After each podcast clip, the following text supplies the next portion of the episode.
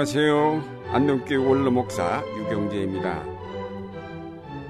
요한일서 4장에 보면 어느 때나 하나님을 본 사람은 아무도 없으나 만일 우리가 서로 사랑하면 하나님이 우리 안에 거하시고 성령을 통해서 이 사실을 확인할 수 있다고 하였습니다.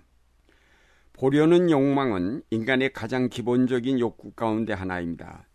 직접 우리의 눈으로 볼 수 없는 것을 환상을 통해서라도 보려고 합니다. 보이지 않는 신을 보지 못한 상태로 섬길 수는 없었기에 신상을 만들어서 직접 눈으로 봄으로 만족하는 것이 많은 고대 종교의 모습입니다. 그러나 이스라엘 신앙의 특징은 보지 않고 믿는 것이며 듣는 것을 통해서 얻는 신앙입니다. 그래서 이스라엘에게는 신상이 허락되지 않았습니다. 그러나 하나님을 형상화시켜서 보려는 욕망이 이스라엘 가운데 끊임없이 일어나 이것이 항상 예언자들의 비판의 대상이 되었습니다. 우리 신앙에 있어서도 보이지 아니하시는 하나님을 보이는 이 세계 속에서 어떻게 바르게 예배하며 사랑할 것인가 하는 문제는 큰 과제가 아닐 수 없습니다. 보이지 않는 하나님을 사랑하고 예배한다는 것은 자칫 잘못하면 말에 머물기 쉽고 허공을 치는 것처럼 공허하게 되기 쉽습니다. 보이지 않는 것과 보이는 것 사이의 긴장을 적절하게 유지하지 아니하면 우리의 신앙은 잘못되기가 쉽습니다. 구약 성경에 보면 인간은 하나님을 배울 수 없다고 하였습니다. 그것은 하나님이 거룩하신 분이기 때문입니다. 인간이 타락한 이후로 하나님을 배울 수 없게 되었습니다. 하나님께서 인간에게 자비를 베풀어 자기를 계시하셨지만 그것은 형상으로 된 것이 아니라 말씀을 통하여 이루어진 것입니다. 하나님의 모든 구원의 계획도 모두가 말씀으로 전달되고 그 말씀에 대한 순종 속에서 이루어지게 하셨습니다.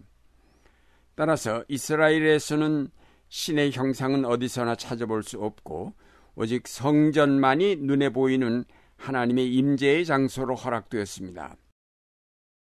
그러나 그 성전에서도 아무도 하나님을 배울 수는 없었습니다.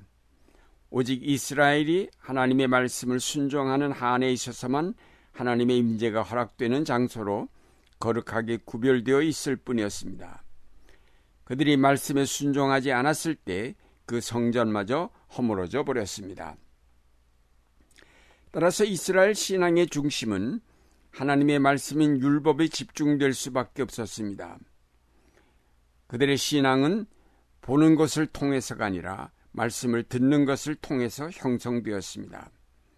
그러므로 하나님이 그들에게 주신 율법은 거의 절대화되어서 그들의 모든 삶의 중심이 되었습니다. 하나님을 사랑하고 예배하는 것은 곧 율법을 사랑하고 지키는 것과 동일시 되었습니다. 그런데 그 율법은 하나님을 사랑하라는 것과 이웃을 사랑하라는 것으로 요약될 수 있는데 보이지 않는 하나님을 사랑하는 길은 구체적으로 보이는 형제를 사랑하는 곳에 있음을 강조하였습니다. 그러나 이스라엘은 결국 율법을 바로 실현하는 데 실패하였습니다. 그들은 율법을 형식적으로만 지킴으로 하나님의 의를 추구하는 대신 오직 자기들의 의만을 나타내려 했습니다. 결국 저들은 말씀을 불순종함으로 하나님을 사랑하는 일에 실패하고 말았습니다. 신약에 오면 하나님은 인간을 구원하시려고 성자 예수 그리스도를 보내셨다고 하였습니다. 이 예수 그리스도는 하나님 아버지를 우리에게 보여주신 분이었습니다. 본래 하나님을 본 사람이 없으되 아버지 품속에 있는 독생하신 하나님이 나타내셨다고 요한복음에 기록된 대로입니다. 예수께서 말씀하시기를 나를 본 자는 아버지를 보았느니라고 하셨습니다. 그러나 예수 그리스도는 인간의 몸을 입고 오셨기에 우리의 눈에는 한 평범한 인간으로 보였을 뿐입니다. 그래서 파스칼은 말하기를 하나님께서 지상에 나타나시는 순간 인간의 형상을 취하심으로써 한층 더 자신을 감추셨다고 하였습니다. 당시 많은 사람이 메시아를 기다렸으면서도 예수 그리스도를 영접하는 대신 오히려 그를 핍박하고 마침내 십자가에 못 박아 죽인 것은 그를 한 평범한 인간으로만 보았기 때문입니다. 인간으로 나타나신 예수님을 직접 배웠고 그가 행하신 기적을 본 것만으로는 하나님을 보았다고 말하기에 충분치가 않습니다. 결국 여기에도 하나님이 주시는 선물, 곧 신앙이 필요합니다. 예수님의 모습을 보았다고 해서 그가 곧 하나님을 배운 것이 되지는 못하였다는 말씀입니다. 왜냐하면 그러기에는 예수님의 모습이 너무 젊고 너무 초라했기 때문입니다. 결국 예수님은 그가 선포하신 하나님의 나라와 고난받는 종으로서의 그의 삶과 인격을 통해서 하나님을 우리에게 보여주셨습니다. 그렇기 때문에 들을 귀가 있는 사람, 신앙을 가진 사람만이 예수님을 통하여서 하나님께로 나아갈 수가 있었습니다. 예수께서 친히 이 땅에 오셨음에도 우리가 하나님을 배울 수 없었던 것은 결국 아직도 우리가 죄 가운데 있기 때문입니다. 우리가 온전하게 하나님을 배울 수 있는 것은 예수님께서 재림하여 오시고 우리가 부활하여 변화된 모습으로 나타날 때입니다. 그때에는 모든 것이 밝히 드러나 얼굴과 얼굴을 대면하여 보게 될 것입니다. 그러나 교회는 그리스도의 재림의 이런 약속과 소망 가운데 살지만 동시에 그 교회가 바로 여기에 임재하여 계신 그리스도의 몸이라는 사실을 인식하며 그의 남은 사역을 감당해 가고 있습니다. 보이지 아니하시는 하나님이 교회를 통해서 우리와 함께 계신 것입니다.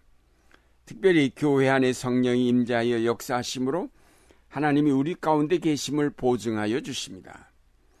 보이지 않는 하나님을 섬기지만 그는 환상과 신비를 통해서만 만날 수 있는 저 멀리 계신 분이 아니고 항상 사랑으로 우리 가운데 계신 분입니다. 그러므로 우리의 신앙은 환상이나 신비만을 추구해서는 안 됩니다. 구체적으로 눈에 보이는 교회를 통해 일하고 봉사하며 예배를 드릴 때 우리는 거기서 하나님을 만나게 됩니다. 눈에 보이는 형제를 사랑하고 어려움에 처한 이웃을 돕고 고난당하는 자를 위로하는 곳에 하나님을 사랑하는 길이 있습니다. 보이지 않는 교회는 보이는 교회를 통해서 구체화된 것이기에 구체화된 지역교회에 속하지 않고는 어디서도 그는 공동체의 삶을 체험할 수가 없습니다. 지역교회에서 구체적으로 형제들과 더불어 사랑하며 협력하여 함께 공동체적인 삶을 살 수 없는 사람은 결국은 보이지 않는 하나님을 사랑할 수 없습니다. 물론 이 지역 교회가 완전한 공동체는 아닙니다. 그러나 어차피 인간들이 이 땅에 사는 동안에는 완전한 공동체란 존재하지 않습니다. 그것들은 다 일시적이요 완전한 공동체를 향하여 나가는 과정에서 잠시 머무는 곳일 뿐입니다. 그러나 그것은 완전한 공동체를 향한 대단히 중요한 하나의 디딤돌입니다. 사실상 이 디딤돌을 거치지 않고는 하나님의 완전한 공동체인 그 나라에 들어가기가 어려운 것입니다. 사랑하는 여러분, 여러분이 진정으로 하나님을 사랑하기를 원한다면 더욱 열심히 교회 공동체의 삶을 힘쓰시기 바랍니다. 이 공동체의 삶을 기초로 해서 우리의 신앙은 더욱 앞으로 나아갈 수 있습니다. 보이지 않는 하나님은 보이는 그의 교회를 통하여 우리와 함께 계십니다. 너희는 그를 보지 못하였으나 사랑하고 지금도 그를 보지 못하나 믿고 있으며 말로 다할 수 없는 영광스러운 기쁨으로 즐거워하고 있다라는 베드로전서의 말씀처럼 이 공동체 삶을 통해서 눈으로 뵙지 못하는 하나님을 사랑하고 그리스도를 따르는 신앙생활을 이룩해 가시는 여러분이 되시기를 바랍니다.